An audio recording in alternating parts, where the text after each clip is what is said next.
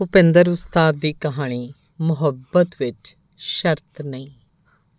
ਤਿੰਨ ਮਹੀਨੇ ਹੋ ਗਏ ਹਨ ਸਾਨੂੰ ਇੱਥੇ ਕੰਮ ਕਰਦਿਆਂ। ਅਸੀਂ ਤਾਂ ਸਾਰੇ ਇਹੋ ਸਮਝ ਰਹੇ ਸੀ ਕਿ ਤੁਸੀਂ ਦੋਵੇਂ ਮੀਆਂ ਬੀਵੀ ਹੋ। ਤੁਲਸੀ ਨੇ ਨਾਦੀਆ ਵੱਲ ਵੇਖਦਿਆਂ ਕਿਹਾ, ਨਹੀਂ ਬੀਵੀ, ਤੁਸੀਂ ਗਲਤ ਅੰਦਾਜ਼ਾ ਲਾ ਲਿਆ। ਅਸੀਂ ਮੀਆਂ ਬੀਵੀ ਨਹੀਂ ਆ, ਦੋਸਤ ਹਾਂ ਧਰਮਾ ਸਿੱਖ ਹੈ, ਮੈਂ ਮੁਸਲਿਮ। ਮੀਆਂ ਬੀਵੀ ਕਿਸ ਤਰ੍ਹਾਂ ਹੋ ਸਕਦੇ ਆ ਅਸੀਂ ਦੋਵੇਂ ਵਕਤ ਦੀ ਮਾਰ ਦੇ ਮਾਰੇ ਹੋਏ ਹਾਂ ਇਸ ਕਰਕੇ ਮਜਬੂਰੀ 'ਚ ਦੋਵੇਂ ਇੱਕੋ ਝੁੱਗੀ 'ਚ ਰਹਿ ਰਹੇ ਹਾਂ ਗੱਲ ਕਰਦਿਆਂ ਨਾਦੀਆ ਰੋ ਪਈ। ਤੁਲਸੀ ਹੈਰਾਨੀ ਨਾਲ ਉਸ ਵੱਲ ਦੇਖਣ ਲੱਗੀ।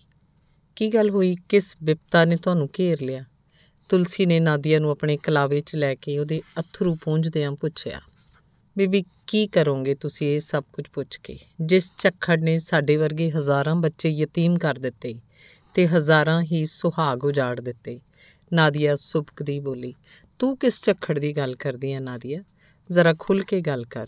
ਤੁਲਸੀ ਨੇ ਸਾਰੀ ਗੱਲ ਜਾਣਨੀ ਚਾਹੀ। ਬੀਬੀ, ਉਹ ਝੱਖੜ ਸੀ 1984 ਦਾ। ਯੋਜਨਾਬੱਧ, ਸਿੱਖ ਸਿੱਖ ਕਤਲੇਆਮ। ਯੋਜਨਾਬੱਧ ਦਾ ਕੀ ਮਤਲਬ ਹੋਇਆ? ਤੁਲਸੀ ਨੇ ਹੈਰਾਨੀ 'ਚ ਪੁੱਛਿਆ। ਬੀਬੀ, ਯੋਜਨਾਬੱਧ ਦਾ ਮਤਲਬ ਹੈ ਸੋਚ ਸਮਝ ਕੇ ਕੀਤਾ ਗਿਆ ਕੰਮ।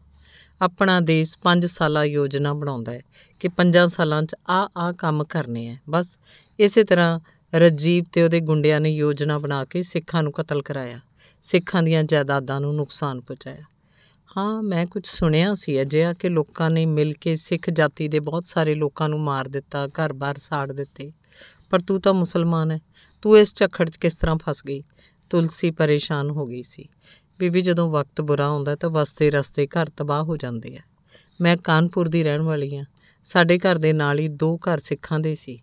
ਤੁਹਾਨੂੰ ਇਹਦਾ, ਇਹ ਤਾਂ ਪਤਾ ਹੋਊਗਾ ਵੀ ਸਾਡੇ, ਸਾਡੀ ਵਜ਼ੀਰ ਆਜ਼ਮ ਨੇ ਸਿੱਖਾਂ ਦੇ ਇੱਕ ਬਹੁਤ ਪਵਿੱਤਰ ਮੰਦਿਰ ਤੇ ਹਮਲਾ ਕਰਵਾ ਕੇ ਉਹਦਾ ਬਹੁਤ ਨੁਕਸਾਨ ਕਰਾਇਆ ਸੀ। ਫੌਜ ਨੇ ਮੁਗਲਾਂ ਤੇ ਤਤਾਰੀਆਂ ਦੀ ਤਰ੍ਹਾਂ ਬਹੁਤ ਬੇਅਦਬੀ ਕੀਤੀ। ਤੋਪਾਂ ਦੇ ਗੋਲੇ ਮਾਰ-ਮਾਰ ਕੇ ਕਈ ਥਾਂ ਖੰਡਰ ਬਣਾਤੇ ਸਿੱਖਾਂ ਦੇ ਮਨ ਵਿਲੁੰਦਰੇ ਗਏ ਸੀ। ਅੱਛਾ, ਮੈਨੂੰ ਇਸ ਗੱਲ ਦਾ ਨਹੀਂ ਪਤਾ। ਸਾਡੇ ਮੁਲਕ 'ਚ ਤਾਂ ਇਸ ਗੱਲ ਦੀ ਰੌਲੀ ਪਈ ਸੀ ਕਿ ਸਿੱਖਾਂ ਨੇ ਪ੍ਰਧਾਨ ਮੰਤਰੀ ਨੂੰ ਮਾਰ ਦਿੱਤਾ ਸੀ। ਸਾਡੇ ਸ਼ਹਿਰ ਦੇ ਕਾਂਗਰਸੀਆਂ ਨੇ ਤਾਂ ਲੋਕਾਂ ਨੂੰ ਇਹੋ ਦੱਸਿਆ ਸੀ। ਉਸ ਕੁੱਤੇ ਨੇ ਫਿਰ ਸਾਰੀ ਗੱਲ ਨਹੀਂ ਸੀ ਦੱਸੀ ਵੀ ਕਿਉਂ ਮਾਰਤਾ। ਪਰ ਉਹਨਾਂ ਦੇ ਮਰਨ, ਮਾਰਨ ਵਿੱਚ ਤੁਸੀਂ ਕਿਵੇਂ ਆ ਗਏ? ਤੁਲਸੀ ਨੇ ਹੈਰਾਨੀ ਨਾਲ ਨਾਦੀਆ ਵੱਲ ਵੇਖਦਿਆਂ ਪੁੱਛਿਆ। ਬੀਬੀ ਤੈਨੂੰ ਦੱਸਿਆ ਨਾ ਜਦੋਂ ਵਜ਼ੀਰ ਆਜ਼ਮ ਦੀ ਮੌਤ ਹੋਈ? ਉਸ ਤੋਂ ਬਾਅਦ ਉਹਦੇ ਪਿੱਲਿਆਂ ਤੇ ਸਿੱਖਾਂ ਦੇ ਦੁਸ਼ਮਣਾਂ ਨੇ ਉਹਦੇ ਨਾਂ ਤਜਰਬੇਕਾਰ ਪੁੱਤਰ ਨੂੰ ਗੱਦੀ ਤੇ ਬਿਠਾ ਕੇ ਉਹਨੂੰ ਸਿੱਖਾਂ ਵਿਰੁੱਧ ਉਕਸਾਇਆ। ਸਾਰੀ ਯੋਜਨਾ ਬਣਾ ਕੇ ਸਿੱਖਾਂ ਦਾ ਕਤਲ ਕੀਤਾ। ਜਮਹੂਰੀਅਤ ਦਾ ਜਲੂਸ ਕੱਢ ਕੇ ਪਰਿਵਾਰਵਾਦ ਦੀ ਨੀਂਹ ਰੱਖਤੀ। ਪੁੱਤਰ ਨੇ ਕੁਰਸੀ ਤੇ ਬੈਠੀ ਮਾਂ ਦੇ ਘਨੌਣੇ ਵਰਤਾਰੇ ਤੋਂ ਅੱਖਾਂ ਮੀਟ ਕੇ ਸ਼ੋਧੇ ਲੋਕਾਂ ਨੂੰ ਹੁਕਮ ਦੇ ਦਿੱਤਾ, ਜਾਓ ਖੁੱਲੇ ਦਿਲ ਨਾਲ ਸਿੱਖਾਂ ਦਾ ਕਤਲ ਕਰੋ। ਪੁਲਿਸ ਤਮਾਸ਼ਾ ਦੇਖੇਗੀ, ਕੋਈ ਤੁਹਾਨੂੰ ਰੋਕੇਗਾ ਵੀ ਨਹੀਂ। ਬਸ ਫੇਰ ਕੀ ਸੀ, ਉਹ ਗੁੰਡੇ ਨਿਹੱਥੇ ਸਿੱਖਾਂ ਨੂੰ ਸਾੜਦੇ ਰਹੇ, ਕਤਲ ਕਰਦੇ ਰਹੇ। ਘਰ ਦੁਕਾਨਾਂ ਲੁੱਟਦੇ ਰਹੇ, ਫਰੇਬ ਨਾਲ ਸਿੱਖਾਂ ਨੂੰ ਘਰਾਂ 'ਚੋਂ ਬੁਲਾਉਂਦੇ, ਘੇਰ ਕੇ ਤੇਲ ਪੈਟਰੋਲ ਪਾ ਕੇ ਅੱਗ ਲਾ ਦਿੰਦੇ। ਉਹਨਾਂ ਦੇ ਗਲਾਂ 'ਚ ਗੱਡੀਆਂ ਦੇ ਤੇਲ ਭਰੇ ਟਾਇਰ ਪਾ ਕੇ ਅੱਗ ਲਾ ਦਿੰਦੇ।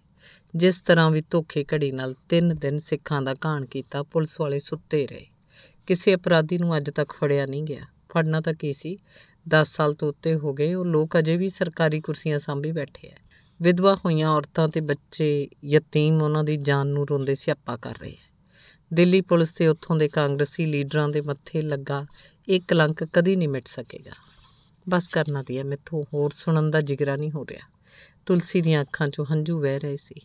ਅੰਮਾ ਸੁਣੇਗੀ ਤਾਂ ਹੀ ਇਹਨਾਂ ਦੀਆਂ ਕਰਤੂਤਾਂ ਦਾ ਪਤਾ ਲੱਗੇਗਾ। ਸ਼ਾਇਦ ਇਹ ਕਾਂਗਰਸ ਵਾਲੇ ਇਤਿਹਾਸ ਨੂੰ ਭੁੱਲ ਗਏ ਸੀ। ਮਨੂ ਵਰਗੇ ਸਿੱਖਾਂ ਨੂੰ ਮਾਰਦੇ ਮਾਰਦੇ ਮਰ ਗਏ। ਉਹਨਾਂ ਦਾ ਖੁਰਾ ਖੋਜ ਮਿਟ ਗਿਆ, ਪਰ ਸਿੱਖ ਅਜੇ ਵੀ ਸਭ ਦਾ ਭਲਾ ਮੰਗਦੇ ਸਾਰੀ ਦੁਨੀਆ 'ਚ ਵਿਚਰ ਰਹੇ ਐ ਇਹ ਗੱਲ ਕਰਦਿਆਂ ਨਾਦੀਆ ਦਾ ਗਲਾ ਭਰ ਆਇਆ। ਜਿਵੇਂ ਉਹ ਵੇਲਾ ਫਿਰ ਉਹਦੀਆਂ ਅੱਖਾਂ ਅੱਗੇ ਆ ਖਲੋਇਆ ਹੋਵੇ। ਤੁਲਸੀ ਨੇ ਸਿਰ ਹਿਲਾ ਕੇ ਹਾਂ ਕਹੀ ਫਿਰ ਅੱਖਾਂ ਮਿੱਟੀ ਹੱਥ ਉੱਪਰ ਕਰਕੇ ਉਹ ਬੋਲੀ, ਜਿਨ੍ਹਾਂ ਨਿਰਦਈ ਲੋਕਾਂ ਨੇ ਬੇਕਸੂਰ ਤੇ ਸਭ ਦਾ ਭਲਾ ਮੰਗਣ ਵਾਲਿਆਂ ਨੂੰ ਮਿਟਾਉਣ ਦਾ ਯਤਨ ਕੀਤਾ, ਪਰਮਾਤਮਾ ਉਹਨਾਂ ਗੁੰਡਿਆਂ ਦਾ ਵੀ ਨਾਸ ਕਰੇ। ਉਹਨਾਂ ਦੇ ਘਰਾਂ 'ਚ ਕੋਈ ਦੀਵਾ ਬਾਲਣ ਵਾਲਾ ਨਾ ਰਹੇ। ਅਮਾ ਸਾਡੇ ਘਰ ਨਾਲ ਦੋ ਘਰ ਸਿੱਖਾਂ ਦੇ ਸੀ 40-50 ਗੁੰਡਿਆਂ ਦਾ ਟੋਲਾ ਉੱਥੇ ਆ ਖੜਾ ਹੋਇਆ। ਇੱਕ ਬੰਦੇ ਨੇ ਸਿੱਖਾਂ ਦੇ ਘਰੀ ਆਵਾਜ਼ ਦੇ ਕੇ ਉਹਨਾਂ ਨੂੰ ਬਾਹਰ ਆਉਣ ਲਈ ਕਿਹਾ। ਇਹ ਤੋਂ ਪਹਿਲਾਂ ਇਹੋ ਜੀ ਘਟਨਾ ਨਹੀਂ ਸੀ ਹੋਈ। ਦੋਹਾਂ ਘਰਾਂ 'ਚੋਂ ਦੋ ਜਣੇ ਬਾਹਰ ਆਏ। ਉਹਨਾਂ ਦੀ ਚਿੱਤ ਜਿੱਤੇ ਵੀ ਨਹੀਂ ਸੀ ਵੀ ਉਹਨਾਂ ਨਾਲ ਕੀ ਹੋਣ ਵਾਲਾ ਹੈ। ਕਿਉਂਕਿ ਅਜੇ ਤੱਕ ਕਿਸੇ ਨੂੰ ਕੁਝ ਵੀ ਪਤਾ ਨਹੀਂ ਸੀ ਵੀ ਇਹ ਚਿੱਟ ਕੱਪੜੀਏ ਕੀ ਕਾਲੀ ਕਰਤੂਤ ਕਰਨ ਆਏ ਹੈ। ਦੋ ਚਾਰ ਬੰਦਿਆਂ ਦੇ ਹੱਥਾਂ 'ਚ ਡਾਂਗਾਂ ਸੀ। ਇਕੱਠ ਦੇਖ ਕੇ ਗਲੀ ਦੇ ਲੋਕ ਲੋਕ ਵੀ ਘਰਾਂ 'ਚੋਂ ਨਿਕਲਣ ਲੱਗੇ। ਇੱਕ ਆਦਮੀ ਨੇ ਫੇਰ ਆਵਾਜ਼ ਦਿੱਤੀ, ਕੋਈ ਹੋਰ ਵੀ ਸਿੱਖ ਅੰਦਰ ਹੈ ਤਾਂ ਉਹ ਵੀ ਆ ਜਾਏ। ਮੈਂ ਆਪਣੇ ਅੱਬੂ ਨਾਲ ਖੜੀ ਸਭ ਕੁ ਦੇਖ ਰਹੀ ਸੀ। ਨਹੀਂ ਜੀ, ਹੋਰ ਤਾਂ ਕੋਈ ਆਦਮੀ ਅੰਦਰ ਨਹੀਂ ਹੈ। ਇੱਕ ਜਨਾਨਾ ਆਵਾਜ਼ ਆਈ। ਉਹਨਾਂ ਗੁੰਡਿਆਂ 'ਚੋਂ ਇੱਕ ਨੇ ਇਸ਼ਾਰਾ ਕੀਤਾ। ਕਈ ਜਣੇ ਪਿੱਛੋਂ, ਪਿੱਛੇ ਖੜੀ ਗੱਡੀ 'ਚੋਂ ਹਥਿਆਰ ਕੱਢ ਲਿਆਏ ਤੇ ਦੋ ਜਣੇ ਤੇਲ ਦੇ ਕੈਨ ਕੱਢ ਲਿਆਏ। ਕੁਝ ਗੁੰਡਿਆਂ ਨੇ ਦੋਹਾਂ ਸਿੱਖਾਂ ਨੂੰ ਘੇਰ ਕੇ ਖੰਭੇ ਨਾਲ ਬੰਨ੍ਹਤਾ ਤੇ ਬਾਕੀਆਂ ਨੇ ਆਪਣੇ ਹਥਿਆਰਾਂ ਨਾਲ ਗਲੀ ਦੇ ਕੱਠ ਨੂੰ ਪਿੱਛੇ ਹੋਣ ਲਈ ਕਿਹਾ। ਦੋਹਾਂ ਸਿੱਖਾਂ 'ਚ ਇੱਕ ਬਜ਼ੁਰਗ ਸੀ, ਦੂਜਾ ਕੱਲੀ ਮਾਂ ਦਾ ਇੱਕੋ ਇੱਕ ਜਵਾਨ ਪੁੱਤ। ਗੁੰਡਿਆਂ ਨੇ ਦੋਹਾਂ ਤੇ ਤੇਲ ਪਾ ਕੇ ਅੱਗ ਲਾਤੀ ਮੇਰੇ ਅੱਬਾ ਤੋਂ ਦੇਖਿਆ ਨਾ ਗਿਆ। ਉਹ ਮੁੰਡੇ ਨੂੰ ਬਚਾਉਣ ਲਈ ਅੱਗੇ ਹੋਏ। ਗੁੰਡਿਆਂ ਨੇ ਉਹਨੇ- ਉਹਦੇ ਤੇ ਵੀ ਤੇਲ ਪਾਤਾ ਮੇਰੀ ਮਾਂ ਅੱਬਾ ਨੂੰ ਬਚਾਉਂਦੀ ਬਚਾਉਂਦੀ ਸੜ ਗਈ। ਚਾਰੇ ਜਣੇ ਉੱਥੇ ਹੀ ਸੜ ਕੇ ਸੁਆਹ ਹੋ ਗਏ। ਹਾਏ, ਮੈਂ ਮਰ ਗਈ। ਕੱਖ ਨਾ ਰਹੇ ਇਹਨਾਂ ਦੁਸ਼ਟਾਂ ਦਾ। ਤੁਲਸੀ ਦਾ ਹੇਠਲਾ ਸਾਹ ਹੇਠਾਂ ਉਤਲਾ ਸਾਹ ਉੱਤੇ ਰਹਿ ਚੱਲਿਆ ਸੀ। ਉਹ ਸਦਮੇ ਜਿਹੇ 'ਚ ਨਾਦੀਆ ਵੱਲ ਵੇਖਣ ਲੱਗੀ ਤੇ ਫਿਰ ਕਈ ਚਿਰ ਉਹਦੀਆਂ ਅੱਖਾਂ 'ਚ ਹੰਝੂਆਂ ਦੀ ਝੜੀ ਲੱਗੀ ਰਹੀ। ਬਹੁਤ ਦੇਰ ਤੱਕ ਉਹ ਕੁਝ ਨਾ ਬੋਲ ਸਕੀ। ਕੱਖ ਨਾ ਛੱਡੀ ਰੱਬਾ ਇਹਨਾਂ ਬੁਰਛਿਆਂ ਦਾ, ਜਿਨ੍ਹਾਂ ਨੇ ਬੇਕਸੂਰ ਲੋਕਾਂ ਦੀ ਜਾਨ ਲਈ ਹੈ। ਰੱਬਾ, ਜੇ ਤੂੰ ਮੇਰੀ ਸੁਣਦਾ ਹੈ, ਤਾਂ ਉਹਨਾਂ ਬੁਰਛਿਆਂ ਦੇ ਘਰੀਂ ਦੀਵਾ ਨਾ ਜਲੇ। ਤੁਲਸੀ ਨੇ ਦੋਵੇਂ ਹੱਥ ਕੁਝ ਮੰਗਣ ਦੀ ਆਦਾਰ ਨਾਲ ਉੱਪਰ ਚੁੱਕੇ ਤੇ ਅਸਮਾਨ ਵੱਲ ਵੇਖਣ ਲੱਗੀ। ਜਿਵੇਂ ਆਪਣੇ ਕਹੇ ਬੋਲਾਂ ਦਾ ਅਸਮਾਨ 'ਚ ਪ੍ਰਭਾਵ ਵੇਖ ਰਹੀ ਹੋਵੇ। ਕੁੜੀਏ, ਮੈਂ ਤੈਨੂੰ ਝੱਲੀ ਜੀ ਸਮਝਦੀ ਸੀ, ਪਰ ਤੂੰ ਤਾਂ ਬਹੁਤ ਸੋਝੀ ਵਾਲੀ ਹੈ। ਤੁਲਸੀ ਗਮਗੀਨ ਹੋਈ ਨਾਦੀਆ ਵੱਲ ਵੇਖਣ ਲੱਗੀ। ਅੰਮਾ ਵਕਤ ਬਹੁਤ ਕੁਝ ਸਿਖਾ ਦਿੰਦਾ ਹੈ। ਨਾਦੀਆ ਨੇ ਲੰਬੀ ਆਹ ਭਰਦਿਆਂ ਕਿਹਾ ਵਕਤ ਦੀ ਮਾਰ ਦੀਆਂ ਲਕੀਰਾਂ ਅਜੇ ਵੀ ਨਾਦੀਆ ਦੇ ਚਿਹਰੇ ਉੱਤੇ ਦਿਸ ਰਹੀਆਂ ਸਨ। ਦੁੱਖ ਦੀਆਂ ਨਾ ਲਕੀਰਾਂ ਨੇ ਨਾਦੀਆ ਦੇ ਹੁਸਨ ਨੂੰ ਆਪਣੇ ਹੇਠ ਲੁਕੋ ਲਿਆ ਸੀ। ਤੂੰ ਕਾਨਪੁਰੋਂ ਕਿ, ਇੱਥੇ ਕਿਸ ਤਰ੍ਹਾਂ ਆ ਗਈ? ਤੁਲਸੀ ਨੇ ਕੁਝ ਯਾਦ ਕਰਦਿਆਂ ਨਾਦੀਆ ਨੂੰ ਪੁੱਛਿਆ। ਅੰਮਾ, ਮੇਰੀ ਕਿਸਮਤ ਮੈਨੂੰ ਇੱਥੇ ਲੈ ਆਈ। ਉਹ ਕਿੱਦਾਂ? ਅੰਮਾ ਨੇ ਪੁੱਛਿਆ। ਜਦੋਂ ਮੈਂ ਆਪਣੇ ਅੰਮੀ ਅੱਬਾ ਨੂੰ ਸੜਦੇ ਦੇਖਿਆ, ਮੈਂ ਬੇਹੋਸ਼ ਹੋ ਗਈ। ਜਦੋਂ ਮੈਨੂੰ ਹੋਸ਼ ਆਈ ਤੇ ਮੈਂ ਆਪਣੇ ਕਮਰੇ 'ਚ ਸੀ। ਸੰਜੀਵ ਅੰਕਲ ਨੇ ਮੈਨੂੰ ਕਿਹਾ ਵੀ ਮੈਂ ਉਹਨਾਂ ਕੋਲ ਹੀ ਰਹਾ। ਅਸੀਂ ਉਹਨਾਂ ਕੋਲ ਕਿਰਾਏ ਤੇ ਰਹਿੰਦੇ ਸੀ। ਮੇਰੇ ਕੋਲ ਉਹਨਾਂ ਦੀ ਗੱਲ ਮੰਨਣ ਤੋਂ ਬਿਨਾਂ ਹੋਰ ਕੋਈ ਚਾਰਾ ਨਹੀਂ ਸੀ। ਮੇਰਾ ਕੋਈ ਰਿਸ਼ਤੇਦਾਰ ਵੀ ਮੈਨੂੰ ਲੈਣ ਨਹੀਂ ਸੀ ਆਇਆ। ਮੈਂ ਉਹਨਾਂ ਦੇ ਘਰ ਹੀ ਰਹਿਣ ਲੱਗ ਪਈ। ਘਰ ਦਾ ਕੰਮ ਵੀ ਕਰ ਦਿੰਦੀ, ਆਪਣੀ ਪੜ੍ਹਾਈ ਵੀ ਕਰਦੀ ਰਹਿੰਦੀ। ਉਹ ਮੈਨੂੰ ਬਹੁਤਾ ਬਾਹਰ ਨਹੀਂ ਸੀ ਨਿਕਲਣ ਦਿੰਦੇ, ਤਾਂ ਕਿ ਗੁੰਡੇ ਉਹਨਾਂ ਨੂੰ ਤੰਗ ਨਾ ਕਰਨ ਕਿ ਉਹਨਾਂ ਆਪਣੇ ਘਰ 'ਚ ਮੈਨੂੰ ਪਨਾਹ ਦਿੱਤੀ ਹੋਈ। ਹਾਂ, ਇਹ ਤਾਂ ਬਹੁਤ ਚੰਗੀ ਸੋਚ ਸੀ, ਨਹੀਂ ਤਾਂ ਉਹ ਗੁੰਡੇ ਮਵਾਲੀ ਪਤਾ ਨਹੀਂ ਹੋਰ ਕੀ ਨੁਕਸਾਨ ਕਰਦੇ। ਤੁਲਸੀ ਨੇ ਵਿਚਾਰਦਿਆਂ ਕਿਹਾ ਤੇ ਨਾਦੀਆ ਦੇ ਮੂੰਹ ਵੱਲ ਵੇਖਣ ਲੱਗੀ ਵੀ ਉਹ ਅੱਗੋਂ ਹੋਰ ਦੱਸੇ। ਅਜੇ ਮੈਨੂੰ ਉੱਥੇ ਰਹਿੰਦਿਆਂ ਤਿੰਨ ਕੁ ਮਹੀਨੇ ਹੋਏ ਸੀ। ਅੰਮਾ, ਇੱਕ ਰਾਤ ਆਂਟੀ, ਅੰਕਲ ਸਾਰੇ ਕਿਤੇ ਗਏ ਸੀ, ਉਹਨਾਂ ਦਾ ਵੱਡਾ ਮੁੰਡਾ ਜੋ ਘਰ ਹੀ ਸੀ। ਰਾਤ ਨੂੰ ਮੇਰੇ ਕਮਰੇ 'ਚ ਆ ਗਿਆ ਤੇ ਮੇਰੇ ਨਾਲ ਜ਼ਬਰਦਸਤੀ ਕਰਨ ਲੱਗਾ। ਕਿਸੇ ਤਰ੍ਹਾਂ ਮੈਂ ਬਚ ਕੇ ਘਰੋਂ ਬਾਹਰ ਤੋਂ ਨਿਕਲ ਗਈ। ਉਸ ਰਾਤ ਮੈਨੂੰ ਉਹ ਘਰ ਛੱਡਣਾ ਪਿਆ। ਮੈਂ ਸਟੇਸ਼ਨ ਵੱਲ ਨੂੰ ਦੌੜ ਪਈ ਜੋ ਨੇੜੇ ਹੀ ਸੀ। ਮੁੰਡਾ ਮੇਰੇ ਮਗਰ ਆ ਰਿਹਾ ਸੀ। ਮੈਂ ਬਿਨਾਂ ਕੁਝ ਸੋਚੇ ਸਮਝੇ ਚਲਦੀ ਗੱਡੀ 'ਚ ਚੜ ਗਈ। ਕਈ ਚਿਰ ਠੋਕਰਾਂ ਖਾਣ ਤੋਂ ਬਾਅਦ ਇਹ ਟਿਕਾਣਾ ਤੇ ਧਰਮਾ ਮਿਲੇ। ਨਾਦੀਆ ਨੇ ਗੱਲ ਖਤਮ ਕਰਕੇ ਤੁਲਸੀ ਵੱਲ ਦੇਖਿਆ। ਤੁਲਸੀ ਨਾਦੀਆ ਨੂੰ ਕੁਝ ਹੋਰ ਪੁੱਛਦੀ ਏ ਤੋਂ ਪਹਿਲਾਂ ਧਰਮਾ ਬਾਹਰੋਂ ਆ ਗਿਆ। ਅਮਾ, ਤੈਨੂੰ ਅੱਜ ਗਰੀਬਾਂ ਦੀ ਝੌਂਪੜੀ ਚਾਉਣ ਦਾ ਵੇਲ ਕਿੱਥੋਂ ਮਿਲ ਗਿਆ? ਧਰਮੇ ਨੇ ਅੰਦਰ ਵੜਦਿਆਂ ਤੁਲਸੀ ਨੂੰ ਦੇਖ ਕੇ ਪੁੱਛਿਆ। ਬੇਟਾ, ਕੌਣ ਅਮੀਰ? ਕੌਣ ਗਰੀਬ?